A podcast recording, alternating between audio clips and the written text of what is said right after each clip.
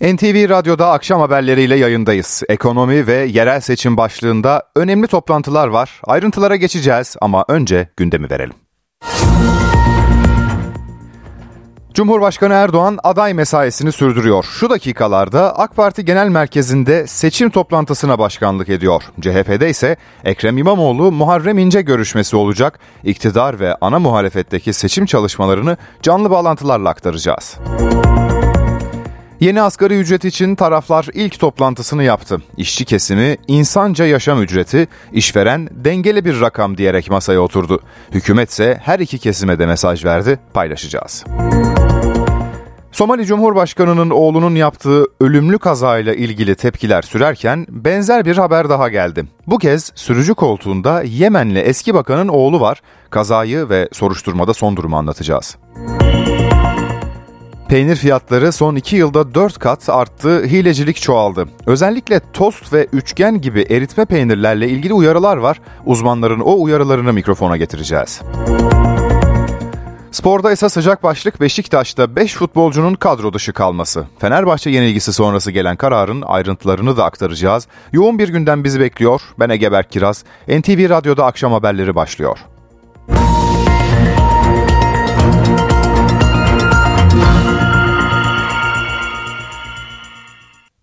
Cumhurbaşkanı Recep Tayyip Erdoğan'ın bugün ilk toplantısı ekonomi gündemliydi. Beştepe'deki toplu açılış töreninde son ekonomik verileri değerlendirdi. Enflasyonda gerilemenin başladığını söyledi. Türkiye İstatistik Kurumu tarafından bugün açıklanan Ekim ayına ilişkin iş gücü istatistikleri doğru yolda olduğumuzun işaretidir. Buna göre işsizlik oranı Ekim ayında bir önceki aya göre yarım puan azalışla yüzde sekiz buçuğa düştü. İstihdam edilenlerin sayısı ise aynı dönemde bir önceki aya kıyasla 246 bin kişi artarak 31 milyon 835 bin kişiye ulaştı. Bu rakamlarla işsizlik oranında Kasım 2012'den beri en düşük seviyeyi yakalamış olduk. Büyüme ve ihracatta zaten çok iyi bir yerdeyiz. Enflasyonun ateşi de düşmeye başladı. Önümüzdeki aylardan itibaren çok daha iyi oranlarla karşılaşacağız. Cumhurbaşkanı Beştepe'de bu açıklamaları yaptıktan sonra AK Parti Genel Merkezi'ne geçti. Erdoğan, yerel seçim için AK Parti Aday Tespit Komisyonu toplantısına başkanlık ediyor. Ayrıntıları alalım. Telefon hattımızda NTV muhabiri Ahmet Örsoğlu var. Ahmet. Cumhurbaşkanı Recep Tayyip Erdoğan AK Parti Genel Merkezi'nde ve bir komisyon toplantısına başkanlık yapıyor. Bu komisyon toplantısında aslında AK Parti'nin seçim stratejisi ve hangi şehirde hangi adayla seçime girileceği konuşuluyor şu dakikalarda. E, Cumhurbaşkanı Recep Tayyip Erdoğan geçtiğimiz haftalarda MHP Genel Başkanı Devlet Bahçeli ile külliyede baş başa bir görüşme gerçekleştirmişti.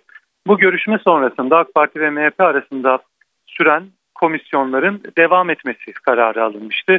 İki komisyon toplantısı daha yapıldı. Toplam 11 toplantıyla AK Parti ve MHP arasındaki aday belirleme çalışmaları tamamlandı. Özellikle İstanbul, Ankara ve İzmir'de MHP'nin AK Parti'nin çıkartacağı adayları desteklemesi beklentiler arasında.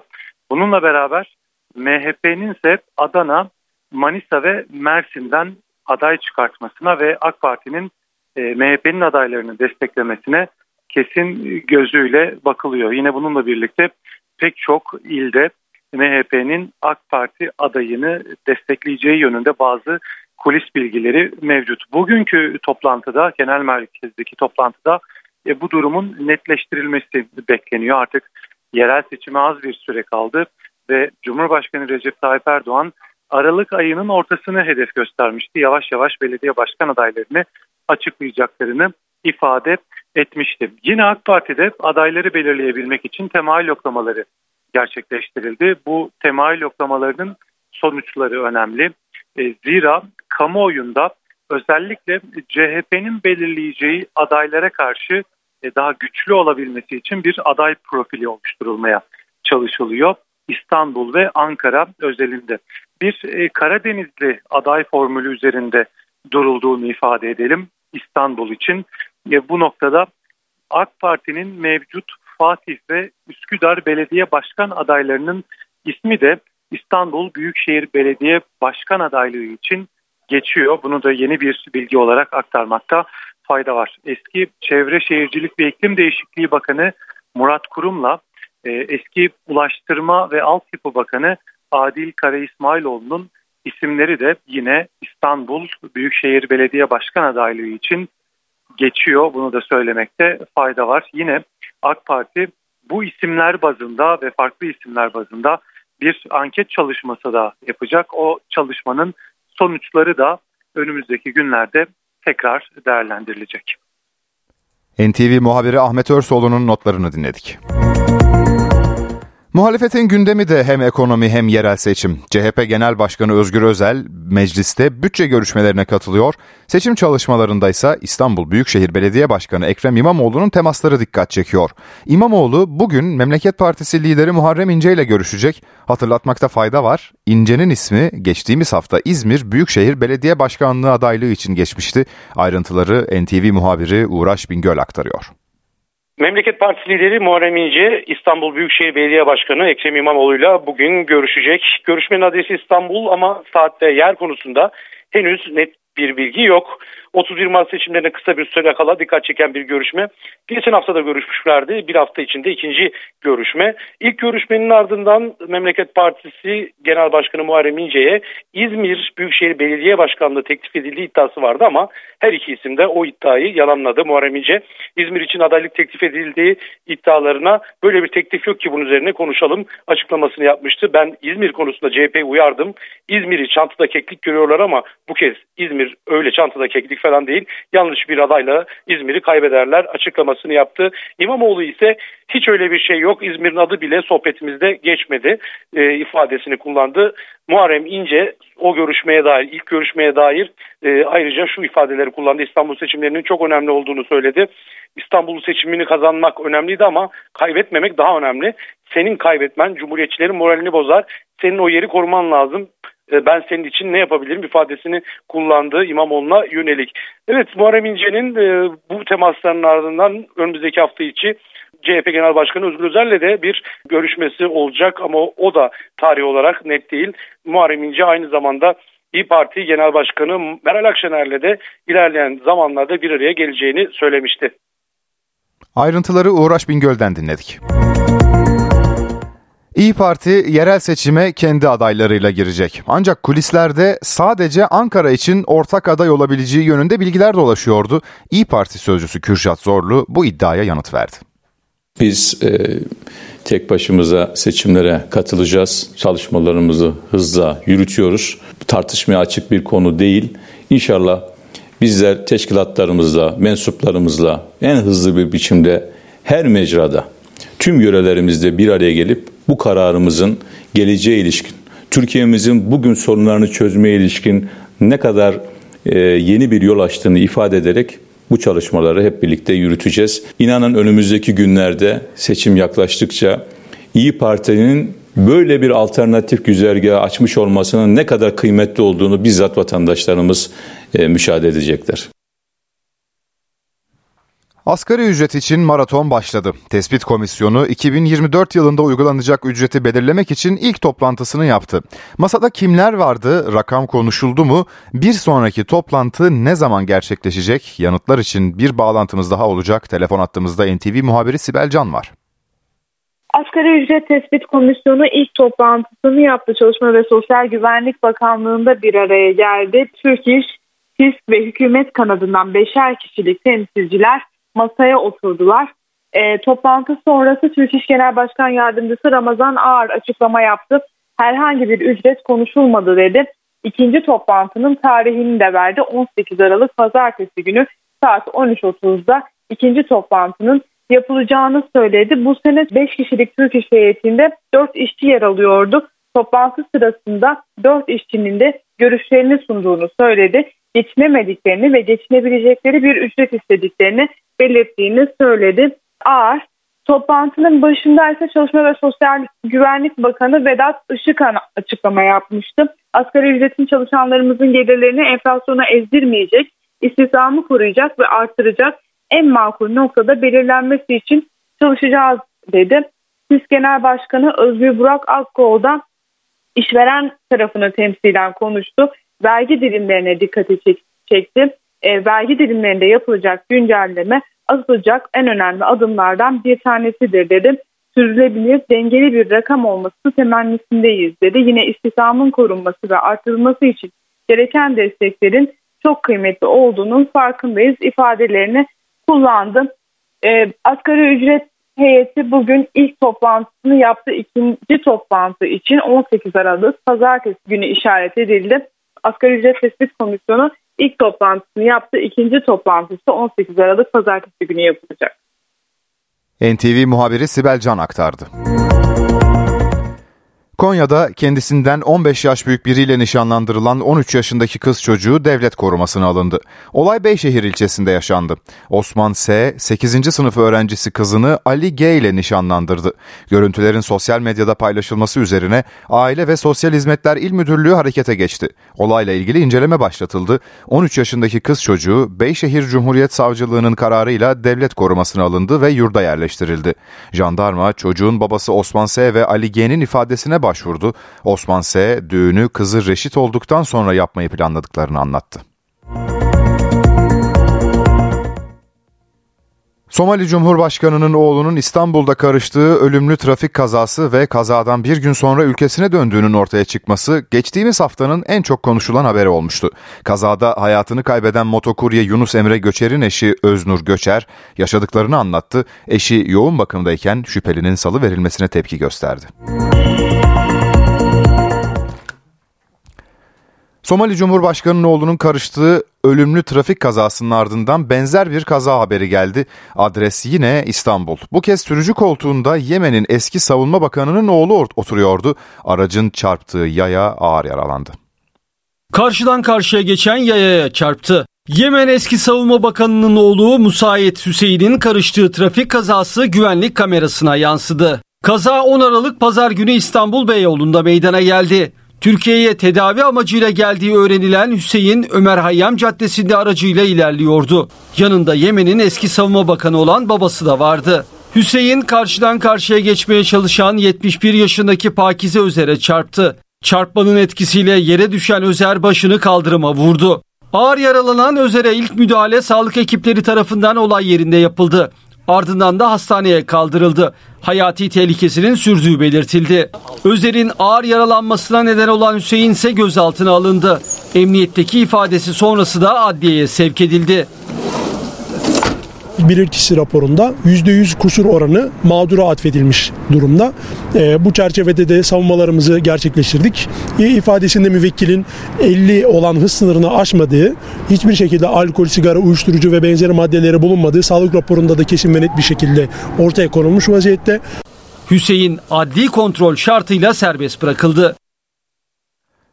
Gazze gündemiyle devam edelim. Savaşın 66. gününde çatışmalar sürüyor. Ölen Filistinlilerin sayısı 18 bine yaklaştı. 50 bine yakın yaralı var. İsrail ordusunun Gazze planına dair yeni bir detay da ortaya çıktı. İsrail Devlet Televizyonu'nun haberine göre İsrail Gazze'de işgal altındaki Batı Şeria'dakine benzer şekilde baskınlar düzenleyecek yeni bir yapı kurmayı değerlendiriyor.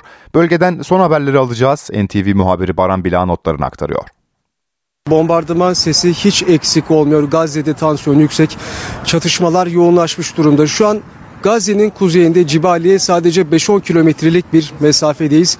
İsrail ordusu geçtiğimiz günlerde kontrolü sağladık demişti ancak sokak çatışmaları devam ediyor ve İsrail Hava Kuvvetleri'nin müdahalesi de sürüyor. Geçtiğimiz dakikalarda kuvvetli bir patlama sesi daha duyuldu. İsrail askerleri o bölgeyi kuşattı ve daha derine doğru devam edip Hamas'ı o bölgede sıkıştırmak için müdahaleye devam ediyorlar. Öte yandan Hamas'ın silahlı kuvveti, silahlı kanadı El Kassam Tugayları geçtiğimiz saatlerde bir açıklama yaptı ve bu saldırılara karşılık verileceğini söyledi. İsrail'e yönelik füze saldırıları oldu. Bizim bulunduğumuz bölgenin yakınında da bir füze demir kubbe İsrail'in e, hava savunma sistemi tarafından imha edildi. Fakat sadece sınırdaki bölgeleri değil Tel Aviv'e de benzer füze saldırıları yapıldığı haberleri geldi. Bölgede sirenler çaldı orada da demir kubbenin devreye girdiği ifade edildi. Fakat belirli bölgelerde Tel Aviv'de zarar olduğu da söz ediliyor. Fakat bu demir kubbenin imha ettiği parçaların aşağı düşmesinden dolayı mı yoksa savunma sistemi bir zafiyet gösterdi de füzeler o bölgeye düştü mü? Bununla ilgili ayrıntılı bir açıklama yapılmadı. Gazze'de sokak çatışmalarına dönelim. Şimdi kuzeyde Cebaliye bölgesi oldukça önemli. Burada dediğimiz gibi çatışmalar yoğunlaşmış durumda. Fakat bir yandan da güneyde Han Yunus'ta benzer bir durum söz konusu. Han Yunus önemli çünkü Gazze'nin en kalabalık ikinci bölgesi. Zaten hali hazırda nüfus burada yoğunlaşmış durumdaydı. Şimdi geçtiğimiz günlerde kuzeyden göç dalgası geldi oraya. Bu yüzden koşullar orada kalanlar için, siviller için iyice zorlaştı. İsrail askerlerinin merkezi girdiğinden söz ediliyordu. Hatta belirli bölgelerde tamamen kontrolü sağladıkları ifade ediliyordu. Fakat e, Hamas yaptığı açıklamalarda sahada göğüs göğüse çarpışmalarda kontrolü kaybettikleri yönündeki iddiaları, haberleri reddediyorlar. İsrail ilerlemeye çalıştıkça bizim kararlılığımız karşısında şaşkına dönmüş şeklinde bir açıklama yapıyorlar. İsrail cephesinden, İsrail ordusundan yapılan açıklamalarda ise bu tam tersi bir şekilde ifade ediliyor. Hedefe doğru emin adımlarla ilerliyoruz şeklinde basın açıklamaları yapıyorlar. Son olarak ordu sözcüsü Daniel Hagari de bir açıklama yapmıştı. Zor bir operasyon oluyor ifadelerini kullandı. Hamaslıların tünellerden çıkarak RPG'lerle karşılık verdiğini bu yüzden güç bir operasyon yapıldığını ifade etti ve kent merkezinde de kontrolü ele almaya yakınız dedi Hagari. Burada Filistin meydanını ele geçirdik. Burada kontrolü sağladık dedi. O alanda Hamas ofislerinin, Hamaslı yöneticilerin ofislerinin olduğunu söyledi ve orada da farklı tüneller bulduklarını, o tünelleri imha etmek için çalışmalarını sürdürdüklerini kaydetti. Önemli bir ayrıntı vardı açıklamasında. Geçtiğimiz günlerde İsrail askerleri ile ilgili yağma haberleri gelmişti. E, o haberleri ve benzer konudaki haberleri değindi savunma kuvvetleri bünyesinde görev yapan tüm askerler bizim değerlerimize bağlı görev yapmak zorundadır. Bunun aksini yapan e, değerlerimize bağdaşmayan davranışlarda bulunanlarla, bulunanlarla ilgili gereğini yaparız şeklinde konuştu İsrail ordu sözcüsü. Çatışmalar sürüyor. Tabi bu durumdan en çok etkilenen er savaşta olduğu gibi siviller oluyor. Şu an Gazze şeridindeki 35 hastaneden 26'sı kullanılamaz halde. E, diğerlerinin ne durumda olduğu zaten aşikar. E, günlerdir, haftalardır orada sağlık hizmetlerinden, sağlıklı bir şekilde elektrik ve su verilmesinden bahsetmek mümkün değil. Öte yandan sadece Gazze şeridi değil, değil İsrail'in kuzeyi de hareketliydi. Geçtiğimiz gün e, Hizbullah'tan gelen saldırılara karşılık verildiği açıklandı ve İsrail tarafından bir hava harekatı da düzenlendi. Hizbullah hedeflerinin vurulduğu kaydedildi. Şimdi bundan sonra ne olacak? Tabii ki en çok merak edilen konu Gazze'nin geleceği öte yandan bir ateşkes olacak mı? Esir değişimi olacak mı? Tüm bu konular gündemde. Fakat sağdaki duruma bakıldığı zaman tabii ki her an her şey değişebiliyor. Ancak bu ihtimal pek de öyle yakın, pek de öyle kuvvetli görünmüyor. Gazze sınırından Baran Bila'nın notlarını dinledik. NTV Radyo Peş peşe gelen rekorların ardından altında düşüş başladı. Gram altın 80 lira geriledi. Serbest piyasada 1844 44 liraya alıcı buluyor. Şimdi gözler Amerikan Merkez Bankası'nın çarşamba günü açıklayacağı faiz kararına çevrildi. Karar öncesi ons altında 2000 doların altına indi. Ev sahipleri bir yıllık kira bedelini artık peşin talep ediyor. Bu istek karşılığında kirada indirim yapılıyor. Ev sahibinin kendini garantiye almak istemesi ve aldığı toplu parayı yatırım için değerlendirme arzusu talebin gerekçesini oluşturuyor. Yok oğlum geldi, yok kızım gelecek, yok amcam taşınacak, he, yok ev satacağım. Hep bahane yani. Ev sahiplerinden duyulan bu cümlelere bugünlerde bir yenisi eklendi. Kira ücreti yıllık peşin alınır. Ev sahipleri de oradan gelen parayla yani kendi imkanları doğrultusunda çektikleri geçmişteki kredilerini kapatma şeklinde oradan kar etme yönüne doğru gidiyorlar. Bazı ev sahiplerinin kendilerince buldukları yeni formül şöyle. Diyelim ki 15 bin liralık bir daireyi kiralamak istiyorsunuz ama ev sahibi sizden bir yıllık ücretini talep ediyor. İşte bu durumda 180 bin lira ödemeniz gerekiyor. Bu şekilde ev sahibi hem kira getirisini garantilemiş oluyor hem de toplu parayla beraber farklı yatırımlar yapmak istiyor. Ev sahipleri yıllık kira ödemesi karşılığında %20'ye varan indirim de yapıyor. Ancak ev arayan vatandaşların çoğu için böyle bir ödeme yapmak yine de mümkün değil. Bir yıllık kiraya nasıl vereceğiz? Asgari ücretle çalışan bir insan nasıl verebilir? Konut piyasası uzmanları bazı evlerin özellikle boş tutulduğunu belirtiyor ve ev sahiplerinin kirayı yeni açıklanacak asgari ücrete göre yüksek fiyattan belirleyeceğine dikkat çekiyor. Peynir fiyatlarında yaşanan artış merdiven altı üretimi tetikledi. Açıklama Türkiye Ziraat Odaları Birliği Genel Başkanı Şemsi Bayraktar'dan geldi. Bayraktar denetimlerin sıkılaştırılması gerektiğini söylüyor. Son iki yılda peynir fiyatlarında dört kata varan artışların görülmesi tüketicimizin alım gücünü azaltıyor. Alım gücünün azalması merdiven altı diye tabir edilen taşışlı peynir üretimini de tetikliyor. Türkiye Ziraat Odaları Birliği Genel Başkanı Şemsi Bayraktar, peynir fiyatlarında yaşanan artışın merdiven altı üretimi tetiklediğini söyledi. Tüketiciye uyarılarda bulundu. Özellikle piyasada toz peyniri, üçgen peynir ve kahvaltılık peynir gibi eritme peynirler sorunu çok daha önemli hale getiriyor. Bu peynirler birçok peynir çeşitlerinin süt tozu ve tereyağı bazlı süt ürünlerinin ve homojenliği sağlayıcı kimyasal maddelerin karıştırılması ile yüksek sıcaklıklarda işlenerek elde edildiği için taşçı en açık ürünlerdir. Bayraktar, denetimlerin artması gerektiğini de söyledi. İstanbul Büyükşehir Belediye Başkanı Ekrem İmamoğlu, Türkiye'de 7 yıldır yürürlükte olan yaz saati uygulamasına tepki gösterdi. Sosyal medyadan açıklama yapan İmamoğlu, kararı alan ortada yok, kararın mantığı yok, tasarruf desen hiç yok ifadesini kullandı. Uygulamanın güvenlik sorununa da yol açtığını belirten İmamoğlu, herkesi depresif hale getiriyor, çalışanı, öğrenciyi güne kötü başlatıyor dedi. Türkiye'de kalıcı yaz saati uygulaması 2016 yılında başlamıştı. Spor gündemiyle devam edelim. Beşiktaş'ta kötü gidişin faturası 5 oyuncuya kesildi. Siyah beyazlılarda yabancı oyunculardan 5'i kadro dışı bırakıldı. Oyuncuların yetersiz performansları ve disiplinsiz tavırları karara gerekçe gösterildi. Ayrıntıları alacağız NTV Spor'dan Övünç Özdem stüdyomuzda. Övünç hoş geldin. Selamlar yayınlar. 5 oyuncu Abu Bakar, Onana, Gezal, Bayi ve Rozier. Sebepleri nelerdi? Kararın perde arkasında neler yaşandı? Onana'yı en başta ayırıp açıklayayım. Performansla ilgili Onana'nınki zaten transfer olduğu günden bu yana oynayamıyor. Oynadığı dönemde de az bir süre aldı ve o az sürede de hani yeterli olmayacağı ve iyi oynamayacağı belli olduğu için kadro dışı durumu onun performansla ilgili. Ama diğerleri için evet Fenerbahçe maçı kaybedildi ve bu 3 birlik mağlubiyetin bir sonucu olmalı. Biz büyük takımız. Reaksiyon göstermeliyiz. O reaksiyonda oyuncuların kadro dışı kalması değil. Bir sürecin sonunda oldu bu. Çünkü bu dediğim durum gerçek olsaydı eğer Rozier maçta oynamadı bile. Sakatlığı nedeniyle kadroda yoktu. Hani Rozier niye kadro dışı o zaman? Zaman diye bir soru akıllara gelir. O sorunun cevabını verelim. Ee, bir buçuk iki yıldır özellikle Nevzat Demir tesislerinde teknik direktör değişse de e, orada bazı oyuncular arasında oluşan gruplaşma, sert bir şekilde olan gruplaşma, bazı oyuncuların dışlanması saha içinde de bunu aslında rahatlıkla görebilirsiniz. Takımın birbirinden kopuk hali, oyuncuların saha içindeki birbirini anlamaz hali aslında bir şeylerin perde arkasında yaşandığını gösteriyordu. Ee, önemli problem çıkaran oyunculardan biri Rozier. Valentin Rozier Beşiktaş'ın şampiyon olduğu o sezondan sonra hem performansıyla beklentileri karşılayamadı hem de 5 yıllık kontrat aldıktan sonra Galatasaray'a gitmemeyi sürekli kullandı. Ben Beşiktaş'ı seçtim ama tamam da hani oynaman lazım ya ve içeride de o huzuru kaçırmaması gerekiyor. Ama bir türlü mutlu olmayan, mutlu edilemeyen bir oyuncu profili. E, o diğer oyuncular etkilemeye başladı. Afrikalı oyuncu sayısı arttı ve hepsinin ortak dili Fransızca. E, tak, takımda 8 tane Afrikalı oyuncu olunca da kendi içlerinde farkında olarak veya olmayarak bir gruplaşma oluştu. O da antrenman saatlerinden e, şu antrenmanı yapalım yapmayalıma izin günü planlamasından kampa gidip gitmemeye kadar artık oyuncunun hakim olduğu oyuncuların böyle konularda karar verdiği bir duruma geldi. E bu sağlıklı değil. Orada bir otorite olması lazım.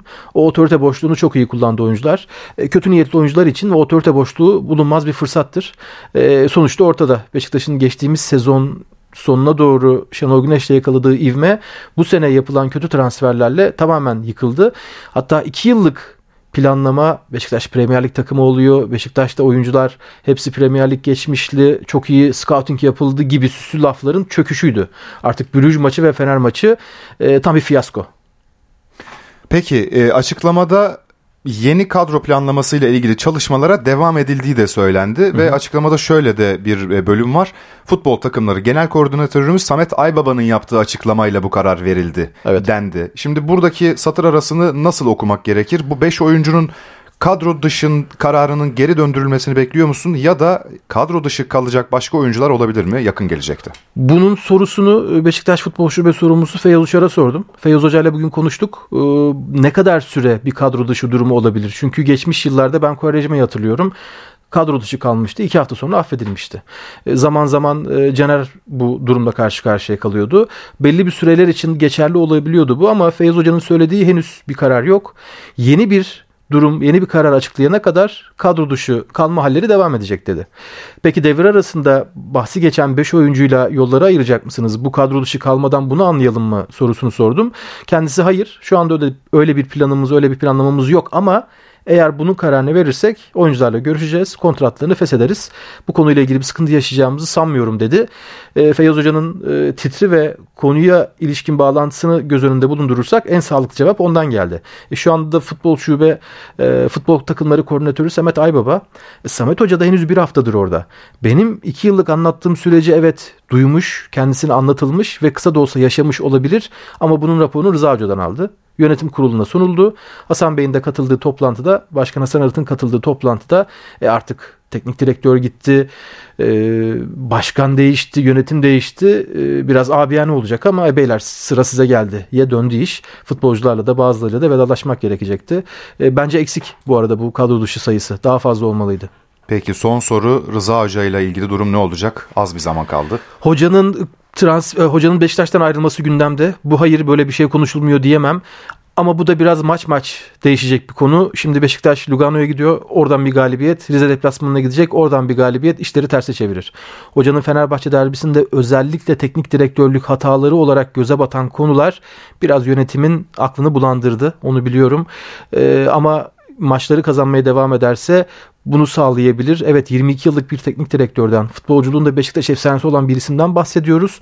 Ancak şu anda Beşiktaş'ın içinde bulunduğu durum buna tahammül edilecek bir seviyede değil. O yüzden isminiz, isminiz Rıza Çalınbay'da olsa her maç şu anda kendinizi ispat etmek zorundasınız. NTV Spor'dan Övünç Özdem stüdyo konumuzdu. Çok teşekkürler. Rica ederim iyi yayınlar. NTV Radyo Google 2023 yılında yapılan ve trend olan aramaları açıkladı. Türkiye'nin trendleri listelerinde Şubat ayında yaşanan deprem ve Mayıs ayında yapılan seçimler öne çıktı. Deprem nerede oldu? Deprem nasıl oluşur ve İstanbul depremi ne zaman gibi anahtar kelimelerle arama yapıldı. Oy nasıl kullanılır? Seçim ne zaman ve nerede oy kullanacağım gibi trend aramalarla da seçim gündeminin etkisi hissedildi. İsim bazlı bakıldığında öne çıkan kişi Sinan Oğan oldu. O anı kara para iddialarıyla gündem olan ve bir süredir cezaevinde bulunan Dilan Polat takip etti. Diziler arasında ise Star TV'de yayınlanan Yalı Çapkını ilk sırada yer aldı. Kütahya'da Ayzanoi Antik Kenti'nde Nisan ayında başlayan kazılar bu ay sonu tamamlanacak. Şimdiye kadar sayısız esere ulaşıldı. Son olarak mitolojiden izler taşıyan heykel başları bulundu. Antik kentteki kazılar sürpriz getirdi. Aşk tanrısı Afrodit, şarap tanrısı Dionysos birbiri ardına bulunan heykel başlarının sayısı artıyor. Kütahya'nın Çavdarhisar ilçesindeki Ayizanoi antik kenti, Anadolu'daki en iyi korunmuş Zeus tapınağına ev sahipliği yapıyor. UNESCO Dünya Mirası geçici listesindeki antik kente kazılar Nisan ayında başladı. Bu ay sonu tamamlanacak kazılarda yeni bulgulara ulaşıldı bu sezon e, dikkat çeker iki buluntu olarak söyleyebileceğimiz bir Dionizos başı, mermer bir Dionizos başı ve bir de e, Afrodite başı güçlü sağlam bir kült olduğunu gösteriyor. Heykel başları neredeyse zarar görmemiş haldeydi. Bütünlüğünü koruyan eserler restorasyona alındı. Afrodite'ye ait ikinci başı ise bu sezon 2023 yılında e, bulmayı başardık. Dionysos heykel başlarına bakacak olursak o onlar da yine 2021, 22 ve 23 sezonlarında olmak üzere çok güzel 3 tane Dionysos başı bulduk. Antik kente son yıllarda ortaya çıkarılan en önemli eserler arasında antik köprüler de var. 2021'den beri tespit edilen 4 köprüden ikisi restore edildi ve ziyarete açıldı. Gelecek yıllarda devam edecek kazılarla bölgenin turizm potansiyeli artırılacak. NTV Radyo, Türkiye'nin haber radyosu.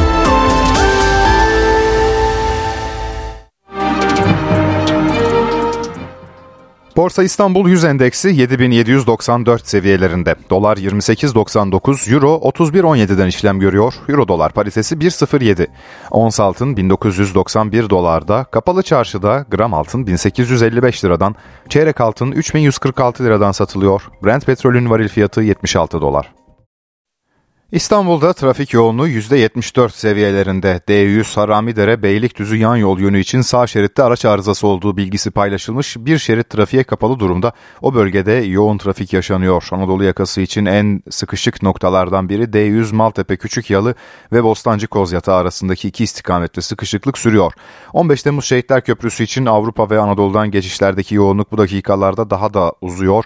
Fatih Sultan Mehmet Köprüsü için sadece Anadolu'dan geçişlerde köprünün girişinde biraz yoğunluk var. Avrupa yakasındaki sıkışıklıksa devam ediyor. Yolda olanlara iyi yolculuklar.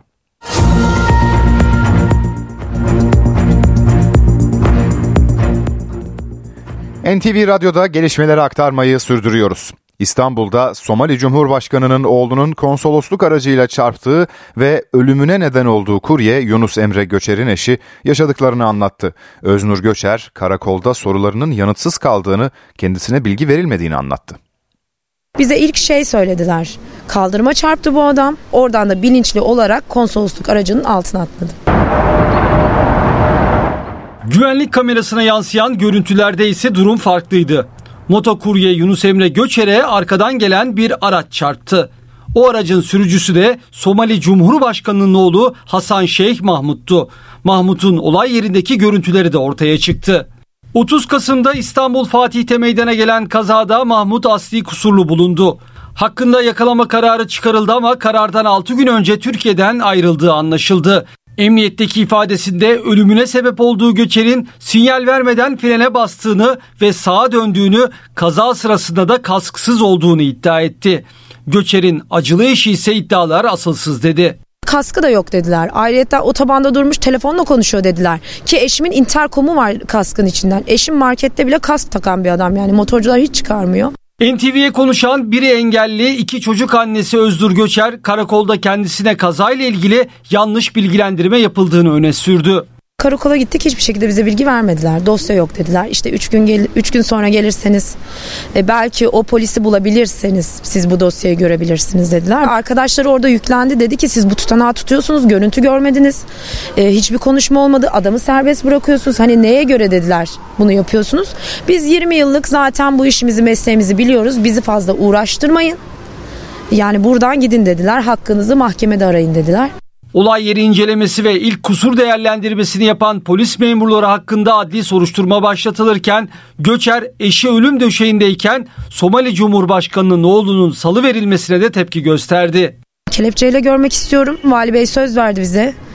Ee, inşallah dedi onu kelepçeyle göreceğiz. Ben de size güveniyorum dedim. Somali Cumhurbaşkanı'nın oğlunun karıştığı ölümlü trafik kazasının ardından benzer bir kaza haberi geldi. Adres yine İstanbul. Bu kez zanlı Yemen'in eski savunma bakanının oğlu. Aracın çarptığı yaya ağır yaralı. Karşıdan karşıya geçen yayaya çarptı. Yemen eski savunma bakanının oğlu Musayet Hüseyin'in karıştığı trafik kazası güvenlik kamerasına yansıdı. Kaza 10 Aralık pazar günü İstanbul Beyoğlu'nda meydana geldi. Türkiye'ye tedavi amacıyla geldiği öğrenilen Hüseyin Ömer Hayyam Caddesi'nde aracıyla ilerliyordu. Yanında Yemen'in eski savunma bakanı olan babası da vardı. Hüseyin karşıdan karşıya geçmeye çalışan 71 yaşındaki Pakize Özer'e çarptı. Çarpmanın etkisiyle yere düşen Özer başını kaldırıma vurdu. Ağır yaralanan Özer'e ilk müdahale sağlık ekipleri tarafından olay yerinde yapıldı. Ardından da hastaneye kaldırıldı. Hayati tehlikesinin sürdüğü belirtildi.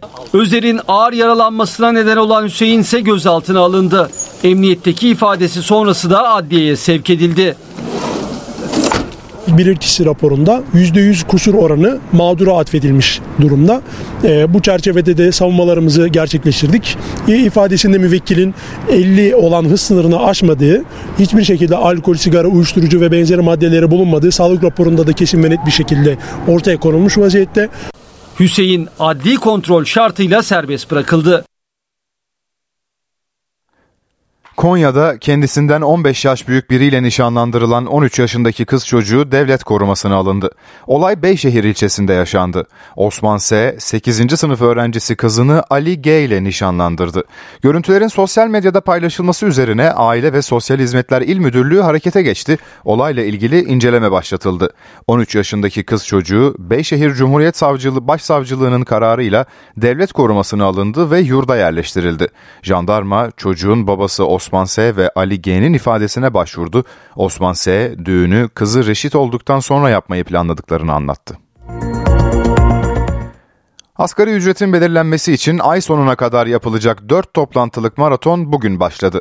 Hem çalışanların hem de işverenlerin beklentileri yüksek. Çalışanlar enflasyon karşısında ezilmeyecek bir zam oranı talep ederken işverenler de devlet desteğinin artırılmasını istiyor. Kıymetli basın mensupları. Asgari Ücret Tespit Komisyonu ilk toplantısını yaptı. İkinci toplantı için tarih belirlendi. Hükümet, işçi ve işveren temsilcilerini bir araya getirecek olan ikinci toplantı 18 Aralık pazartesi günü yapılacak. Asgari ücrete son 2 yıldır yılda 2 zam yapılıyor. Bu yıl Ocak ayında %54,66, Temmuz ayında %34 zam yapılmıştı. Bu yıl tek zam yapılacağı açıklandı.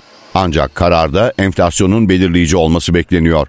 Ee, şu an beklentiler %40 e, ila 50 arasında bir beklenti var. Sadece asgari ücret belirleyici olmayacak. Ee, bizim öngördüğümüz daha çok yan haklarla enflasyonla baş etme yöntemleri ön plana çıktığını görüyoruz. 120 farklı sektördeki paydaşlara baktığımızda e, hepsine bir anket e, sunduk geçtiğimiz haftalarda.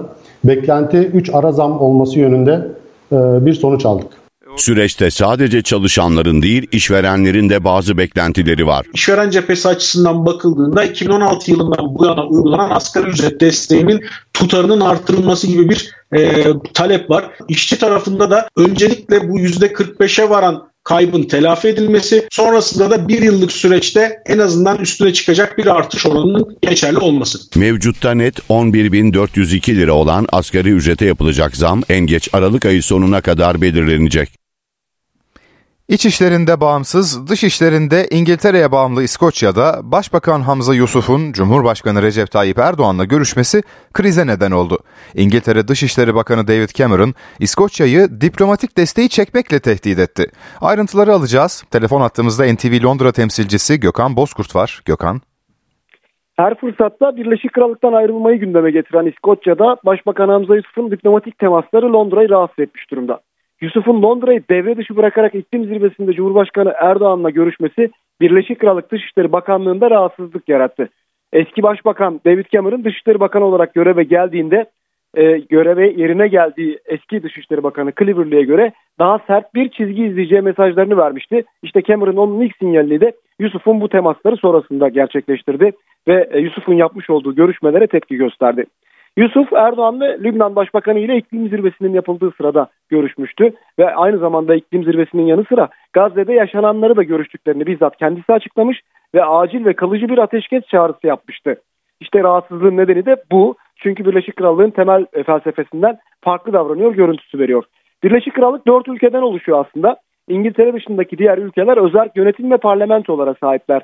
Böyle olsalar da da dışişleri ve savunma gibi alanlarda merkezi hükümete bağlılar. Merkezi Sunak hükümetinin Dışişleri Bakanı Cameron da ülke olarak uyguladıkları politikalarda çift başlılık istenmediği mesajını sert bir dille iletti. Tabii BBC'nin bir iddiası var. Yusuf'un e, yaklaşımının merkezi hükümetin tavrıyla çeliştiği için Dışişleri Bakanlığı'nda çok büyük bir e, kaygı yarattığını söylüyor bu durumun. Ve e, Başbakan Rishi Sunak da zaten her fırsatta Hamas'a karşı İsrail destek, desteklediklerini ve bu destekten de gurur duyduğunu e, dillendiriyor. Birleşik Krallık e, son olarak Birleşmiş Milletler Güvenlik Konseyi'nde Gazze'de derhal ateşkes ilan edilmesine dönük tasarıya da çekimsel oy kullanmıştı ki bu çok büyük tepki çekmişti dünya çapında ve bu tavra karşı Yusuf'un kalıcı ateşkes ve Filistin'e destek şeklinde algılanabilecek türden davranışlarının bir çift başlılık algısına neden olduğu savunuluyor. Tabi Yusuf'un İsrail savaş suçlusu olarak ilan eden ve batılı ülkeleri de sessiz kaldıkları için eleştiren Cumhurbaşkanı Erdoğan'la görüşmesi de rahatsızlığa neden oldu deniliyor. Yusuf Kanadı e, biz haber verdik diyor e, Merkezi Hükümet Dışişleri Bakanlığı'na. Ancak Erdoğan'la yapılan görüşmenin makul bir sürede haber verilmediğini savunuyor Dışişleri Bakanlığı. Diğer taraftan Birleşik Krallık yetki devre anlaşmalarına göre özel ülkeler dışişleri konularında bunu her seferinde yapmak zorundalar. Yani krallık ülkeleri uluslararası temaslarda bulunma hakkına sahip olsalar da sadece merkezi hükümete bilgi vererek bunu yapabiliyorlar. Ve yanlarında da merkezi hükümetin görevlendirdiği bir yetkili mutlaka olmak durumunda. Bunun dışında temas mümkün olamıyor. İşte bunun için de Yusuf Kanadı merkezi hükümete haber verdiklerini ama görevlinin zamanında gelemediğini ifade ediyor. Ve bir e, ülkenin cumhurbaşkanına da e, bizim merkezi hükümetin görevlisi gelmedi sizi biraz bekleteceğiz demenin nezaket dışı olacağını söyleyerek kendini savunmaya e, çalışıyor. Tabii şunu da vurguluyorum Yusuf göreve geldiğinden bu yana bu konuda üst üste sıkıntılar yaşandı.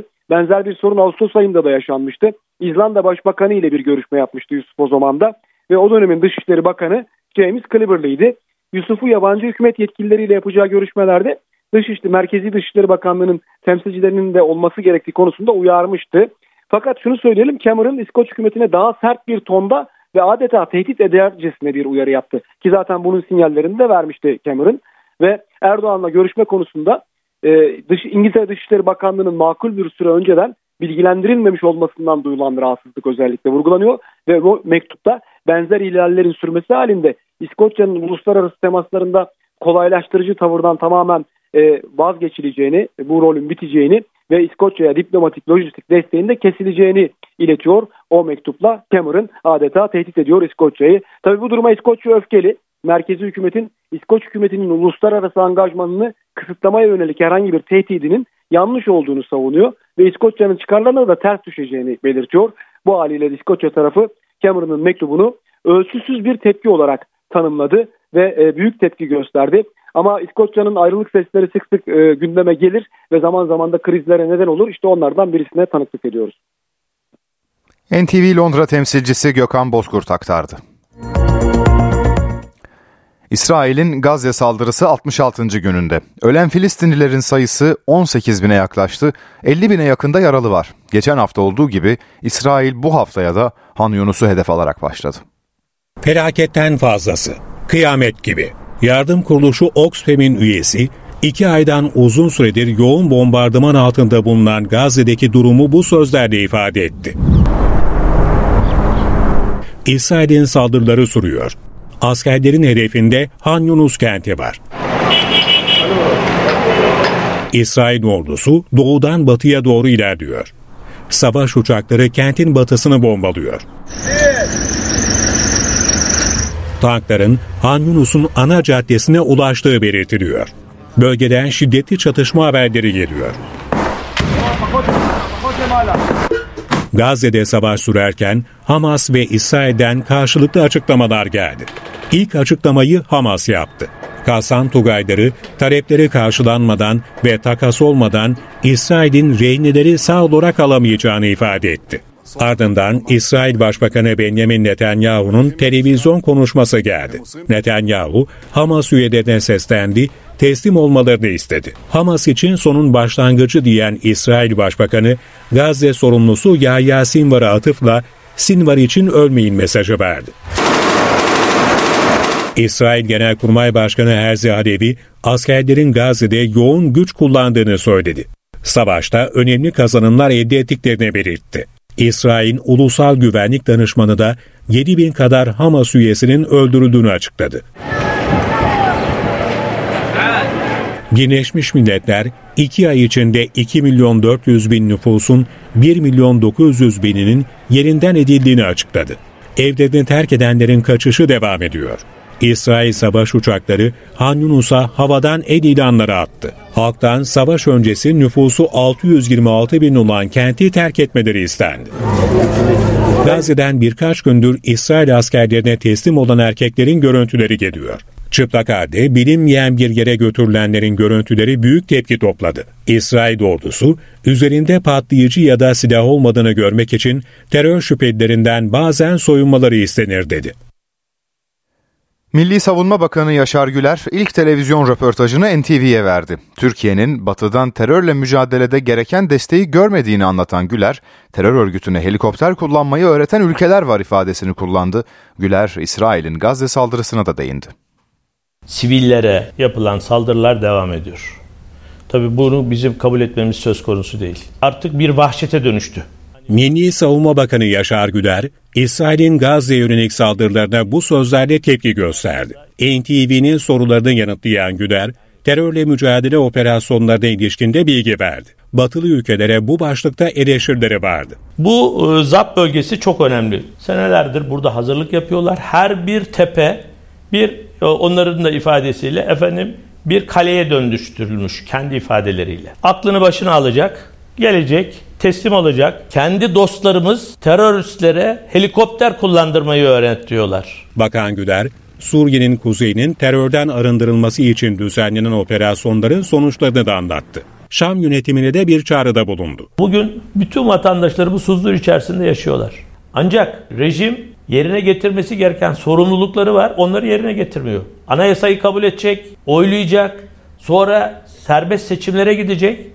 Ondan sonra kim iktidara gelirse kardeşim biz de onu kabulleneceğiz ve kendi ülkemize döneceğiz. Sınır güvenliğine yönelik eleştirilere de yanıt veren Güler, tedbirler Cumhuriyet tarihinin en ileri seviyesinde dedi. Ankara'da İstanbul'da oturup sınırlarla ilgili ahkam kesemezsiniz ifadesini kullandı. Bakan Güler, S-400 savunma sistemi konusunda dikkat çeken bir mesaj verdi. S-400 bir savunma silahı. Yani bize birisi taarruz etti de biz bunu kullanmadık mı? Savunma silahımızı kullanmamız gerektiği anda o taarruz öyle bir şeyi aklından geçiren olursa başına nelerin geldiğini görünce S-400 veya bir başka savunma sistemlerimizin ne yapacağını o zaman görecekler. Eurofighter savaş uçağı alım süreci hakkında da bilgi veren Güler, Eurofighter bizim için en iyi alternatif dedi. Savaş uçağının tedarikine onay vermeyen Almanya'yı eleştiren Milli Savunma Bakanı, NATO üyesiyiz ama bir başka üye bu uçakları almamıza karşı çıkıyor. Bir müttefikin size uçak vermiyorum demesinin açıklaması olamaz ifadelerini kullandı. Türkiye-Yunanistan ilişkilerinde yeni bir dönemin başladığını da belirten Güler, tatbikat ve askeri faaliyetler saygı çerçevesinde yapılacak dedi. Yunanistan Savunma Bakanı Dendias'ın Şubat veya Mart ayında Türkiye'yi ziyaret edeceğini de açıkladı. İsveç'in NATO üyelik süreci hakkında da bilgi veren Güler, İsveçli dostlarımız ellerinden gelen gayreti göstermeye çalışıyorlar. Ama asıl verdikleri sözleri henüz yerine getirmediler değerlendirmesinde bulundu. Kuzey Makedonya'da cinayetten aranan aşırı sağcı parti lideri Balıkesir'de yakalandı. Lupko Palevski adlı Makedon siyasi, Üsküp yakınlarında iki kişiyi öldürdüğü iddiasıyla Interpol tarafından aranıyordu. Emniyet zanların Türkiye bağlantılarını da araştırıyor. Cezaevinden izinle çıktı, yine suç işledi. İstanbul'da polis ekipleri 4 günde 9 ayrı kapkaç yapan zanlıyı yakaladı. Şüphelinin aynı suçtan tutuklu bulunduğu cezaevinden izin alarak dışarı çıktığı tespit edildi. Cezaevinden izinli çıktı, 4 günde 9 ayrı kapkaç olayına karıştı. İstanbul Şişli ve Beyoğlu'nda 3 ve 7 Aralık tarihler arasında 4 günde 9 ayrı kapkaç olunca polis ekipleri çalışma başlattı.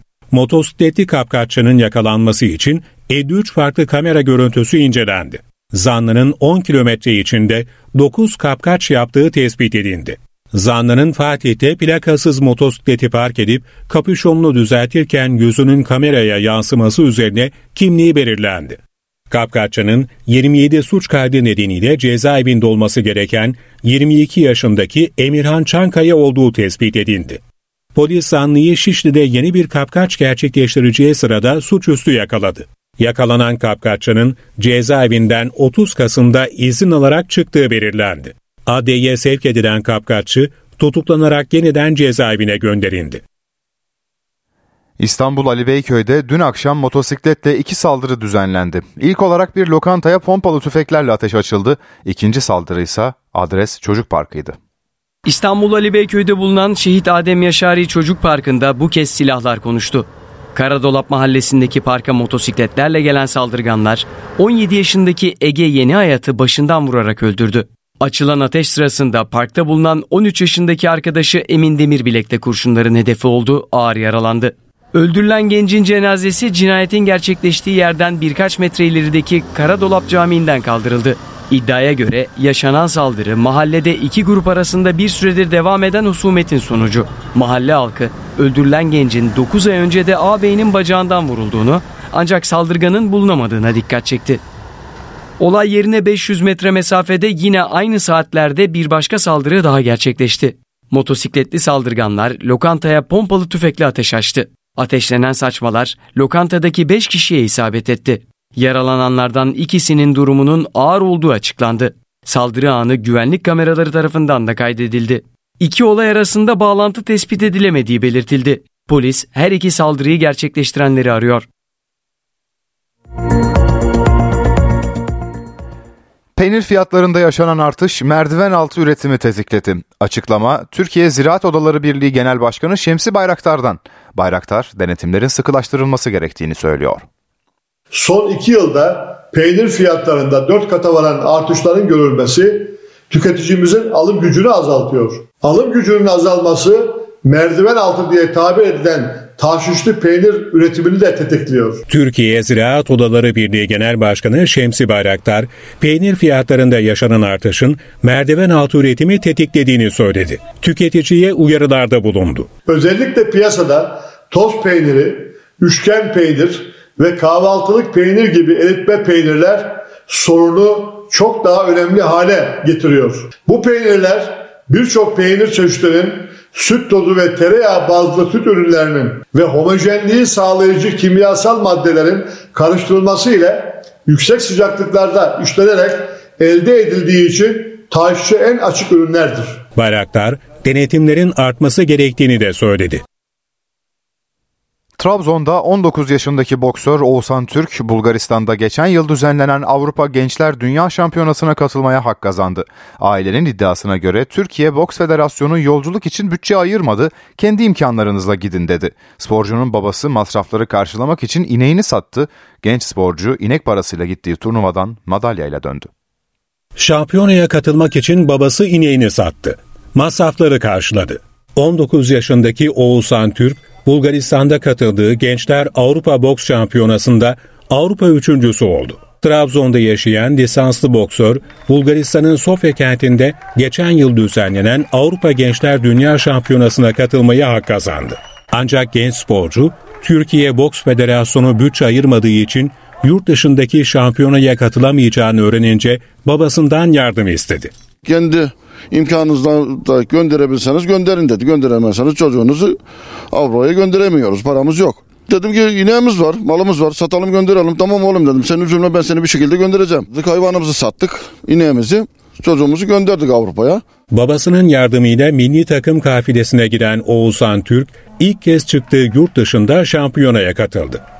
Milli forma altında ringe çıkan Türk, katıldığı Gençler Avrupa Boks Şampiyonası'nda üçüncü oldu. Almanya'da yaşayan eski Türkiye Boks Federasyonu As Başkanlarından Yılmaz İlkay Arın, genç sporcunun başarısına ve babasının fedakarlığına kayıtsız kalmadı. Trabzon'a giderek Aydi'ye inek hediye etti.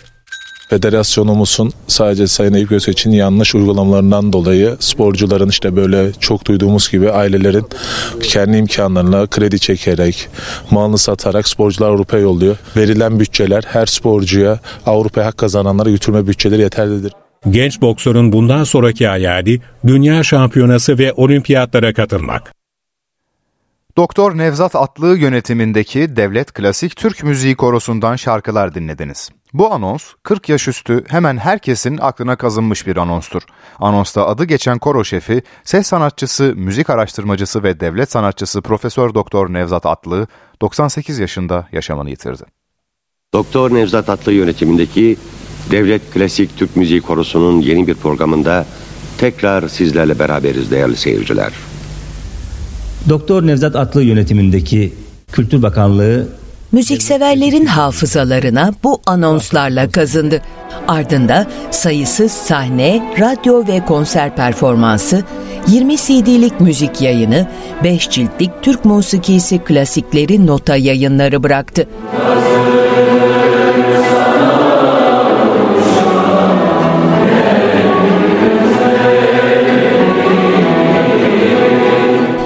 müziğinin hafızası, koro şefi, ses sanatçısı ve müzik araştırmacısı Profesör Doktor Nevzat Atlı hayatını kaybetti. Devlet sanatçısı unvanına sahip olan 98 yaşındaki Atlı, Muğla'nın Bodrum ilçesinde tedavi gördüğü hastanede yaşama gözlerini yumdu. Kültür ve Turizm Bakanı Mehmet Nuri Ersoy, Atlı için başsağlığı mesajı yayımladı. Bakan Ersoy paylaşımında müziğe olan tutkusu ve katkılarıyla hepimizin kalbinde özel bir yer edinen Cumhurbaşkanlığı Klasik Türk Müziği Korosu'nun da kurucusu olan sanatçımıza Allah'tan rahmet, ailesine ve sevenlerine başsağlığı diliyorum ifadesini kullandı.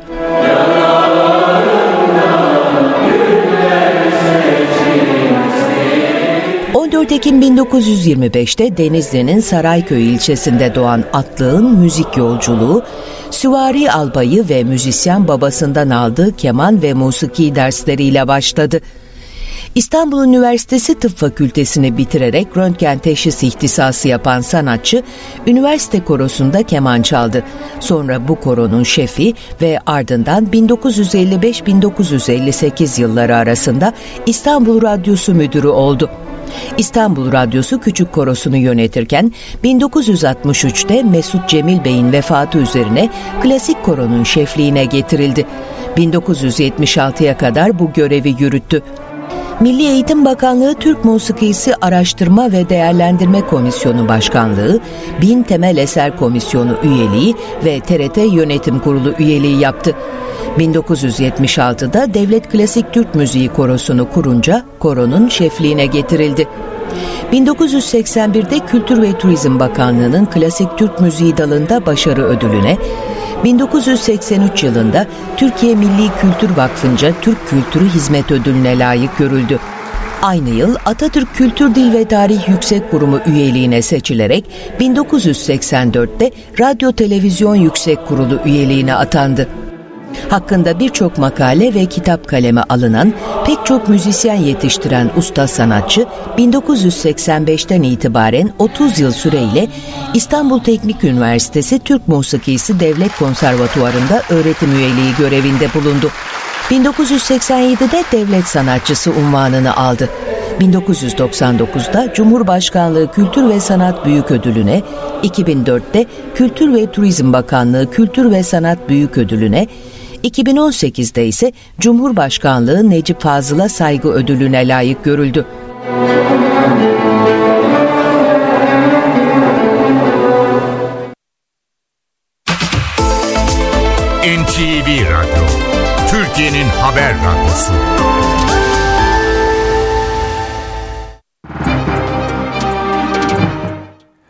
Borsa İstanbul 100 endeksi 7728 seviyelerinde. Dolar 28.98, Euro 31.18'den işlem görüyor. Euro dolar paritesi 1.07. Ons altın 1984 dolarda. Kapalı çarşıda gram altın 1847 liradan, çeyrek altın 3133 liradan satılıyor. Brent petrolün varil fiyatı 76 dolar.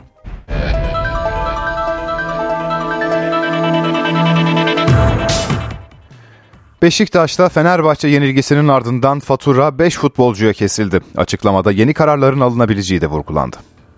Kadro dışı ayrı bir şey. Biz onu zaten konuşacağız. Samet abi olsun, Feyyaz Hoca olsun beraber. Ondan sonra ona göre bir karar verilecek. O karar verildi. Beşiktaş'ta Fenerbahçe yenilgisi sonrası fatura 5 futbolcuya kesildi. Futbol takımları genel koordinatörümüz Samet Aybaba, Vincent Abubakar, Valentin Rozier, Eric Bailey, Raşit Gezzal'la Jean Onana'nın performans düşüklüğü ve takım içindeki uyumsuzlukları nedeniyle kadro dışı bırakıldığını açıklamıştır. Açıklamada yeni kadro planlaması ile ilgili çalışmalara devam edildiği de vurgulandı. Teknik direktör Rıza Çalınbay 3 birlik mağlubiyetin ardından futbolcularını eleştirmişti. Beklentimizin çok altında bir oyun oldu. Çok altında arkadaşlarımız e, oynayamadı. Kapasitelerinin çok çok altında oynadılar. Ben bu takımla bir sezon başı hazırlık dönemi geçirsem olay daha farklı olurdu. Belki de bu takımın yarısı olmazdı. Yapacağımız takımda yüzde yüz yukarıya gidecek bir takım olurdu. Beşiktaş sezona başladığı Şenol Güneş'le 7. haftanın ardından yollarını ayırdı. Dönemin başkanı Ahmet Nurçebi takımı Güneş'in yardımcılarından Burak Yılmaz'a emanet etti. Ancak bu dönemde uzun sürmedi. 3 maç aradan sonra Rıza Çalınbay görevi devraldı. Süper Lig'de ezeli rakipleri Fenerbahçe ve Galatasaray'ın 14 puan gerisinde kalan Beşiktaş, Konferans Ligi'nde de tur şansını 4. maçların ardından yitirmişti. Galatasaray'da gözler Şampiyonlar Ligi'ndeki Kopenhag maçına çevrildi. Son antrenmanını yapan Sarı Kırmızılılar tur atlamak için kazanmak zorunda. Galatasaray Şampiyonlar Ligi'nde tamam mı devam mı maçına çıkacak. Galatasaray Şampiyonlar Ligi'nde son 16 turuna kalabilmek için Kopenhag'ı yenmek zorunda. Sarı Kırmızılar son antrenmanını İstanbul'da yapıyor. Galatasaray A grubundaki son maçında Danimarka ekibine konuk olacak. Okan Buruk'un ekibi Süper Lig'de Adana Demirspor galibiyetiyle moral buldu. Galatasaray Kopenhag'a tam kadro olarak gidecek. Durumları merak edilen Davinson Sanchez, Hakim Ziyech ve Wilfred Zaha antrenmanda yer aldı ve Okan Buruk'tan forma bekleyecekler. A grubunda 3 takımın da şansı sürüyor. Bayern Münih 13 puanla gruptan lider çıkmayı garantiledi. Beşer puanlı takımlardan Kopenhag ikinci, Galatasaray üçüncü sırada. Bu iki ekibi bir puan geriden İngiliz devi Manchester United takip ediyor. Galatasaray, Kopenhag yenmesi halinde grubu ikinci bitirecek. Danimarka ekibine ise ikincilik için beraberlik yeterli olacak. Bu durumda Galatasaray yoluna UEFA Avrupa Ligi'nde devam edebilmek için Manchester United'ın evinde Bayern Münih'e puan kaybetmesini bekleyecek. Sarı Kırmızılılar kazanması halinde 2 milyon 800 bin euro galibiyet priminin yanı sıra son 16 turu bonusu olarak da 9 milyon 600 bin euro alacak.